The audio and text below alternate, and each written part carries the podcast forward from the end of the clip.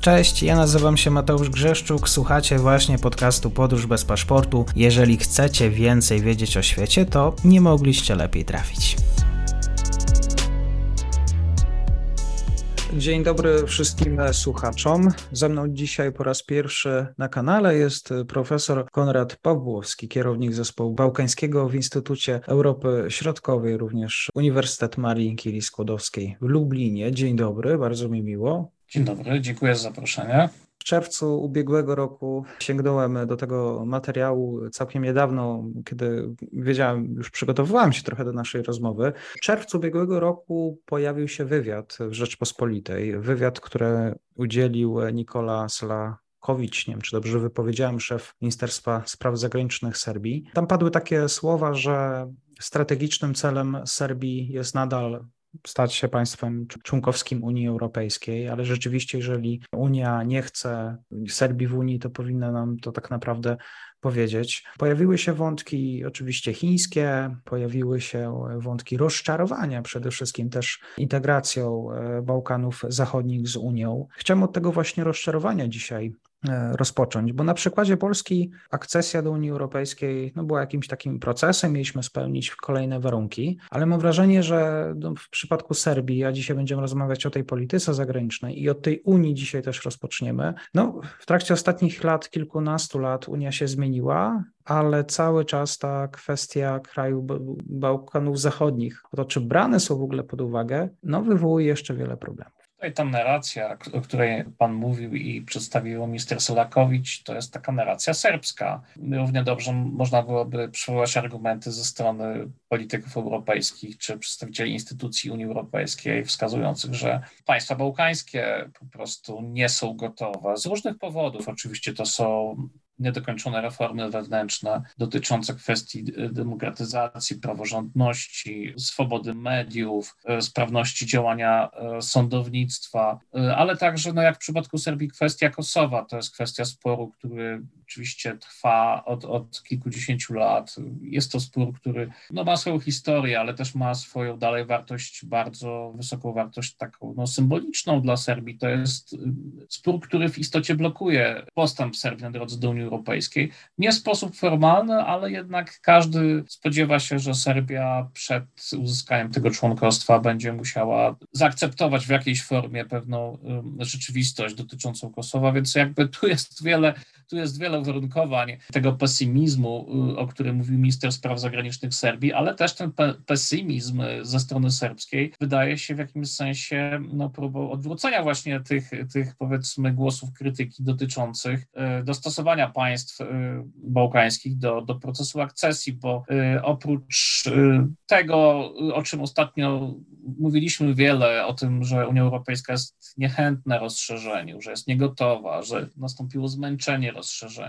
że e, najpierw reforma wewnętrzna w Unii Europejskiej, a potem rozszerzenie. Wreszcie, no, o, czy, o czym w ostatnich latach mówiła wyraźnie Francja, że te e, powiedzmy problemy wewnętrzne Unii Europejskiej to jest tylko część odpowiedzi na pytanie, dlaczego nie ma tego rozszerzenia na Bałkanach, ale drugą część e, stanowi no, dalej niedokończony proces tej transformacji, szeroko pojętej transformacji, demokratyzacji państw bałkańskich, bo e, jeśli się poczyta te raporty okresowe Komisji Europejskiej, to jednak jeszcze w dalszym ciągu wiele e, reform nie zostało dokończonych. Dotyczy to wszystkich państw, które, które starają się, czy chcą być kandydatami do Unii Europejskiej, więc ja bym tą wypowiedź uznał za taką pewną próbę obrony, że to nie my, to Unia Europejska, to państwa Zachodu, które są niezdecydowane, czy chcą tego rozszerzenia, rozszerzenia, czy nie, to nie jest takie proste. Ale oczywiście ma to też swoje konsekwencje, bo jeśli chodzi o Serbię, to y, historycznie niski jest obecnie poziom poparcia dla członkostwa w Unii Europejskiej. W jakimś sensie dotyczy to wszystkich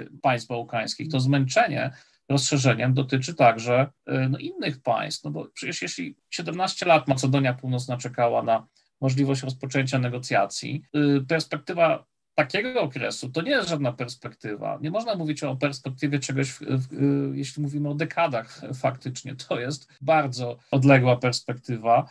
Więc y, w Serbii to poparcie dla, dla członkostwa spadło poniżej 50%. Jest, jest to mówi się o jakiejś jednej trzeciej obywateli, która popiera dzisiaj członkostwo Serbii w Unii Europejskiej, a 51% jest przeciwko. No to jest y, w jakimś sensie osiągnięcie, negatywne osiągnięcie wszystkich aktorów międzynarodowych i tego y, niezdecydowania Unii Europejskiej, ale także oczywiście pewnych narracji, które się pojawiają w serbskim dyskursie politycznym, dotyczącą, do, i one dotyczą oczywiście poszukiwania pewnych y, też alternatyw w stosunku do członkostwa w Unii Europejskiej. Jedną z takich alternatyw jest, jest polityka wyktorowości, balansowania. Oczywiście ona nie jest tak przedstawiana wprost jako alternatywa, ale jeżeli pojawia się wniosek, że oni nas tam w tej Unii nie chcą, no to jaka powinna być nasza polityka? To, to są pytania, na które serbska dyplomacja dzisiaj sobie odpowiada. Odpowiadając na Pana pytanie, to, to są dwie strony tej, tej krytyki, czy tej wypowiedzi, która, która pokazuje, że no, wskazuje na to rozczarowanie y, powolnym procesem rozszerzenia. Mhm.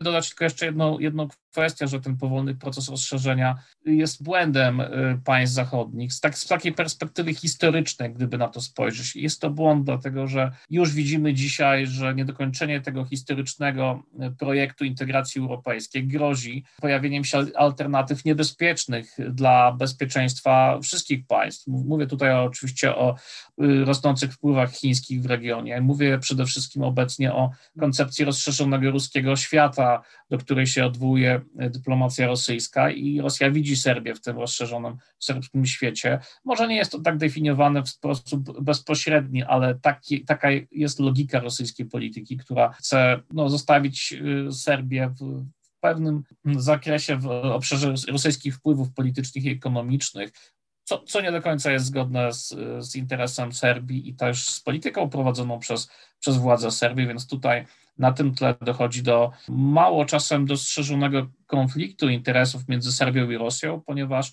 on jest przykrywany w istocie taką narracją tradycyjnej przyjaźni, bo, bo to pasuje politykom i w Moskwie, i w Belgradzie, bo to się też dobrze sprzedaje na, na użytek no, legitymizacji poparcia społecznego w obu państwach. No dzisiaj Rosja y, pokazuje, że zobaczcie, pokazuje Rosjanom, zobaczcie, niektóre państwa europejskie nas popierają, na przykład Serbia, więc Rosja potrzebuje Serbii dzisiaj no wyjątkowo, tak bym powiedział, natomiast z punktu widzenia rosyjskiego y, poparcia Putina dla, dla, czy Rosji dla elit politycznych w Belgradzie, to też jest oczekiwane poparcie, ponieważ w społeczeństwie tradycyjnie prorosyjskim y, gesty przyjaźni płynące z Kremla po prostu dobrze się mhm. sprzedają politycznie i serbskie elity polityczne w istocie zabiegają zabiegały od lat o to poparcie z Kremla, bo to się przekłada na poparcie wyborcze. Czy patrzenie poprzez e, relacje z Unią Europejską, mm, z Europą Zachodnią, e, czyli nazwijmy to właśnie rozczarowanie, też e, nie definiuje, definiuje to, jak właśnie mm, Serbowie patrzą na swoje kontakty z innymi partnerami. Mam tu na myśl, że ta Serbia, powiedzmy, nie wiem na ile siebie daje w tej polityce zagranicznej, ile właściwie Serbowie mają do zaoferowania, czy to jest taka postawa, postawa, która tylko no właśnie oczekuje. Tak, rozczarowanie Unią Europejską, rozczarowanie może być może partnerem e, z Moskwy, no bo mamy sytuację na wschodzie, co jest nieco utrudnione. Rozczarowanie Chińczykami, bo coraz więcej wiemy, że te chińskie inwestycje są jakąś swego rodzaju pułapką, e, w którą państwa bałkańskie nie tylko wpadały. Wszędzie rozczarowanie. To jest. Y, ja bym trochę inaczej to pytanie postawił. To jest pytanie o, o skuteczność takiej polityki, którą Serbia dzisiaj y, prowadzi. To jest ta polityka wielowektorowości czy też balansowania na arenie międzynarodowej. I to jest pytanie, czy Serbia jest w stanie ją kontynuować, czy jest na tyle dużym państwem, ma te zasoby, żeby i taką rzeczywiście pozycję międzynarodową, żeby być państwem neutralnym. I to jest oczywiście pytanie. Natomiast no, Serbia nie jest państwem neutralnym w wymiarze politycznym, ponieważ jest kandydatem do Unii Europejskiej. To wyraźnie jest podkreślane, że e, Serbia jest tutaj zorientowana na integrację europejską, która jest najważniejszym celem polityki zagranicznej Serbii przynajmniej deklaratywnie, y, bo pozycja serbska wyraźnie y, kwestionuje y, ten, ten wektor polityki, wskazując, że władze mówią o integracji europejskiej, ale, ale wcale nie są zainteresowane tymi reformami, które byłyby no, tak, takim sposobem na, na, na członkostwo, więc że jest to tylko polityka deklaratywna, mówi opozycja serbska. Mhm. Natomiast, natomiast ta neutralność, o której mówimy dzisiaj, ma charakter no, zorganizowany wokół e, stosunku do wojny na wschodzie, o czym za moment powiem, ale mówiąc o polityce serbskiej, e, jest to polityka, która oparta jest o pewne uwarunkowania wewnętrzne i międzynarodowe i one nie są korzystne dla Serbii, przynajmniej nie wszystkie. Więc to jest trochę taka racjonalizacja post factum. Argumentów jest wiele, ale można podać jeden przykład. W przypadku prorosyjskich sympatii serbskiego społeczeństwa, no władze w Belgradzie nie mogą praktyce zdecydować się na otwarte potępienie y, Rosji, zerwanie relacji z Rosją, zwłaszcza, że za tym idą kwestie energetyczne, zależności energetyczne.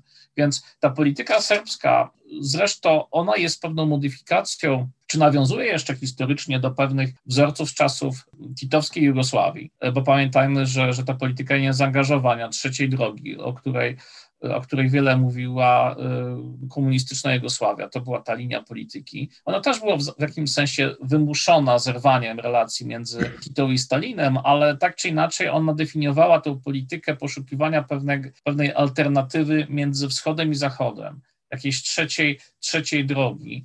Co prawda władze w Belgradzie nie nawiązują do tego w sposób bezpośredni, do, do tej tradycji, ale mimo wszystko takie myślenie o, o, o pozycji międzynarodowej Serbii jest obecne w literaturze, w, w serbskiej mentalności, że Serbia może balansować, może mieć dobre relacje ze wszystkimi. Po okresie izolacji i konfliktu z Zachodem y, z lat 90., który był okresem no, tragicznym dla, dla wszystkich narodów czy dla większości narodów były Jugosławii, ale też dla, dla Serbii lata, y, kolejna dekada, lata, y, okres y, po 2000 roku, to jest okres powrotu Serbii na arenę międzynarodową, powrotu no, poprawy wizerunku pozycji międzynarodowej państwa. I w zasadzie możemy mówić o takich czterech filarach tej serbskiej polityki. To jest, zostało zdefiniowane przez prezydenta Tadicia, to będzie Unia Europejska, Stany Zjednoczone, Rosja i Chiny. I oczywiście mm, ten powrót na arenę międzynarodową jest kontynuowany, więc Serbia próbuje utrzymać dobre dobre relacje ze wszystkimi biegunami sił na arenie międzynarodowej, ale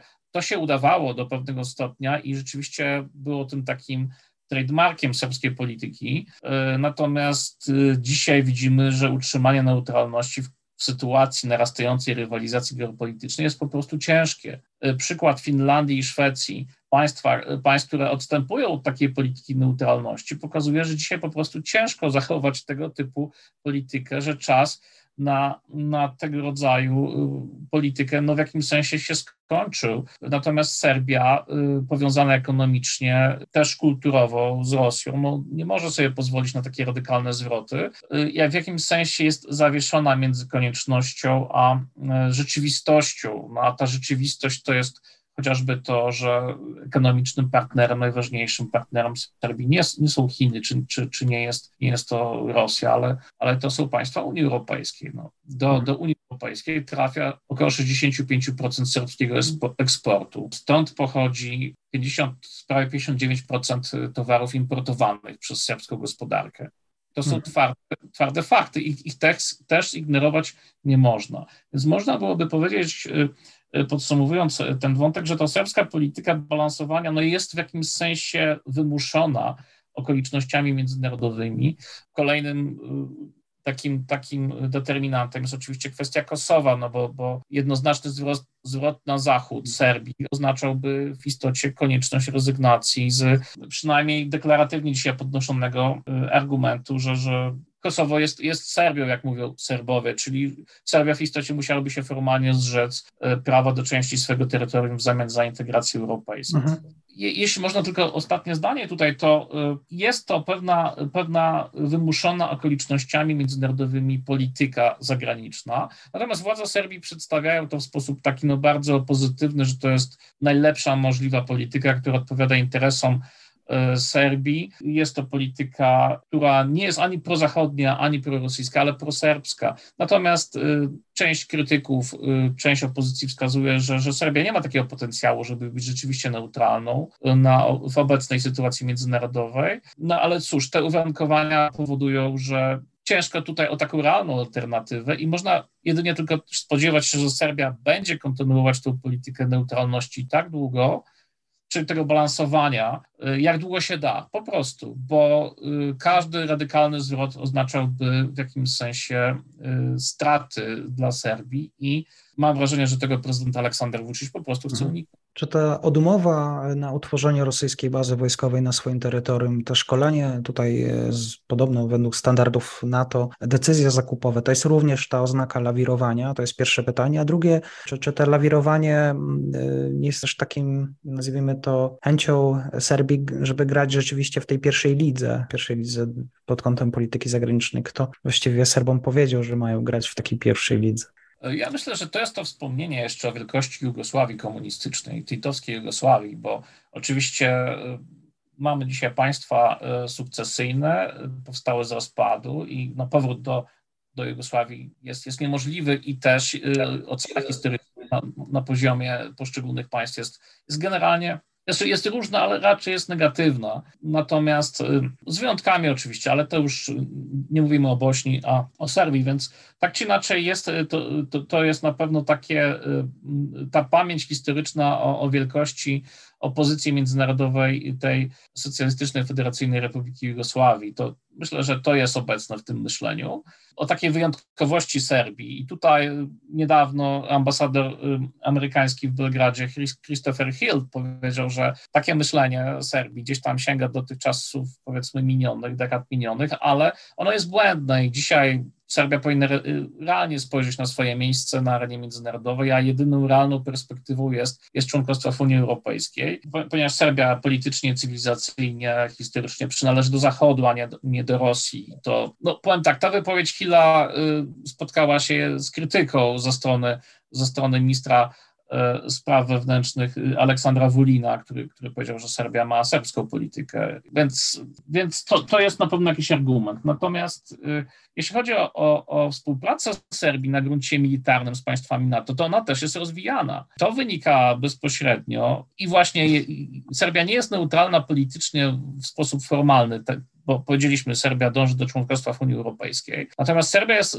formalnie ma zapisaną neutralność wojskową i ta neutralność wojskowa zapisana jest w dwóch dokumentach przyjętych w grudniu 2019 roku. To jest strategia bezpieczeństwa narodowego i strategia obrony. One są bardzo podobne i w obu tych dokumentach jest, jest właśnie pojęcie neutralności wojskowej ta neutralność wojskowa oznacza, że Serbia nie będzie członkiem żadnego bloku wojsk militarnego, militarno-politycznego. Jednocześnie tłumaczy się, że nie oznacza to, że może współpracować w wymiarze wojskowym z różnymi państwami, więc może być to współpraca z Rosją i z Białorusią, ale też z państwami NATO. I dzisiaj, o czym pewnie się mało, znaczy w praktyce mało się mówi o tym w Serbii, Serbia y, ma no, wysoki poziom współpracy właśnie z NATO uczestniczy w programie Partnerstwo dla Pokoju. Realizuje też współpracę z NATO w ramach mechanizmu indywidualnego planu działań na rzecz partnerstwa. No, oznacza to w praktyce najwyższy poziom współpracy polityczno-wojskowej między NATO i państwem niebędącym członkiem sojuszu. Serbia współpracuje z państwami członkowskimi NATO w wymiarze bilateralnym. Tutaj są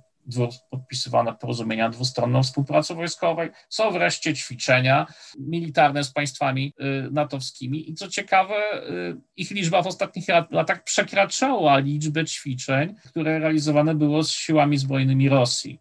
Ja tutaj dla przykładu podam, że w roku 2019 wojsko serbskie uczestniczyło w 13 wspólnych ćwiczeniach z żołnierzami państw NATO i państw partnerskich oraz w czterech tego rodzaju ćwiczeniach z armią Rosji. O czym, o czym się w serbskich mediach nie mówi, bo zwykle widzi się to, tą współpracę militarną z Rosją, ćwiczenia, słowiańskie braterstwo, to się pokazuje w mediach, bo to, bo, bo to się dobrze sprzedaje w, no, w prorosyjskim jednak tak serbskim społeczeństwie, ale, ale w praktyce Serbia rozwija współpracę z NATO jeszcze w innych obszarach i ta baza rosyjska, y, która nie powstanie, no, byłaby pewnym problemem dla Serbii, no bo y, serbska polityka jest w zasadzie pragmatyczna i racjonalna i prezydent y, Vucic doskonale rozumie, że, że Serbia nie może się dać wciągnąć w jakąś, powiedzmy tak eufemistycznie, awanturę wywołaną przez absurdalną politykę prezydenta Putina i że wciąganie Serbii w strefę wpływów rosyjskich faktycznie doprowadzi do konfliktu z Zachodem, a rozwój państwa to jest właśnie członkostwo w Unii Europejskiej, to są dobre relacje także ze Stanami Zjednoczonymi. Wrócić jest pragmatykiem i y, nie pozwoli sobie na, y, nie może, czy nie pozwoli, doskonale rozumie relacje międzynarodowe i nie może sobie pozwolić na działania nieodpowiedzialne, które wciągnęłyby go w konflikt z Zachodem. Zresztą Serbia była krytykowana, ponieważ w południowej Serbii, w, okolicy miasta Nisz, w, w Niszu faktycznie znajduje się baza, centrum humanitarne, rosyjsko-serbskie centrum humanitarne, które formalnie ma, ma zajmować się działaniami o charakterze działań antykryzysowych y, typu powodzie, klęski, pożary. Natomiast y, już y, istnienie tego, tego centrum wywoływało faktycznie krytykę ze strony ze strony NATO, że Serbia w sensie geograficznym otoczona przez państwa członkowskie NATO godzi mhm. się na instalację jakichś jakichś elementów obecności militarnej w istocie Federacji Rosyjskiej, czy potencjalnej obecności militarnej Rosji E, na obszarze, który no, jest y, no, bliski czy graniczy z państwami sojuszu. To się źle politycznie kojarzyło na Zachodzie. E, zresztą ta baza, czym ta baza jest rzeczywiście, tutaj były też różne opinie. Po co ta baza jest Rosji potrzebna? Tutaj były różne, różne opinie, że to nie jest tylko baza, która służy do rzeczywiście pomocy, powiedzmy, charakterze działań antykryzysowych, więc więc Vucic po prostu próbuje dzisiaj tą male, maleńką serbską łódkę na tych falach wzburzonych y, prowadzić tak, żeby ona, mówiąc metaforycznie, no po prostu się y, utrzymała, tak, żeby, żeby Serbia zachowała tą, ten obecny kurs tej neutralności, który według prezydenta Vucicia jest dzisiaj najlepszy dla interesów państwa. Oczywiście to jest kwestia dyskusyjna, no ale tak to widzą władze w Belgradzie. Serbia nie chce tej, e, nazwijmy to, awanturniczej e, polityki, bo taka polityka rzeczywiście im służy. Balansowanie dzisiaj na ten temat profesor Konrad Pawłowski. Bardzo dziękuję za komentarz, za wiedzę i mam nadzieję do usłyszenia. Dziękuję bardzo. I to już koniec na dzisiaj. Zapraszam na profil podcastu Podróż bez paszportu na Facebooku, Instagramie i Twitterze. Zachęcam też do wsparcia mojej pracy na serwisie Patronite oraz Buy Coffee. Do usłyszenia.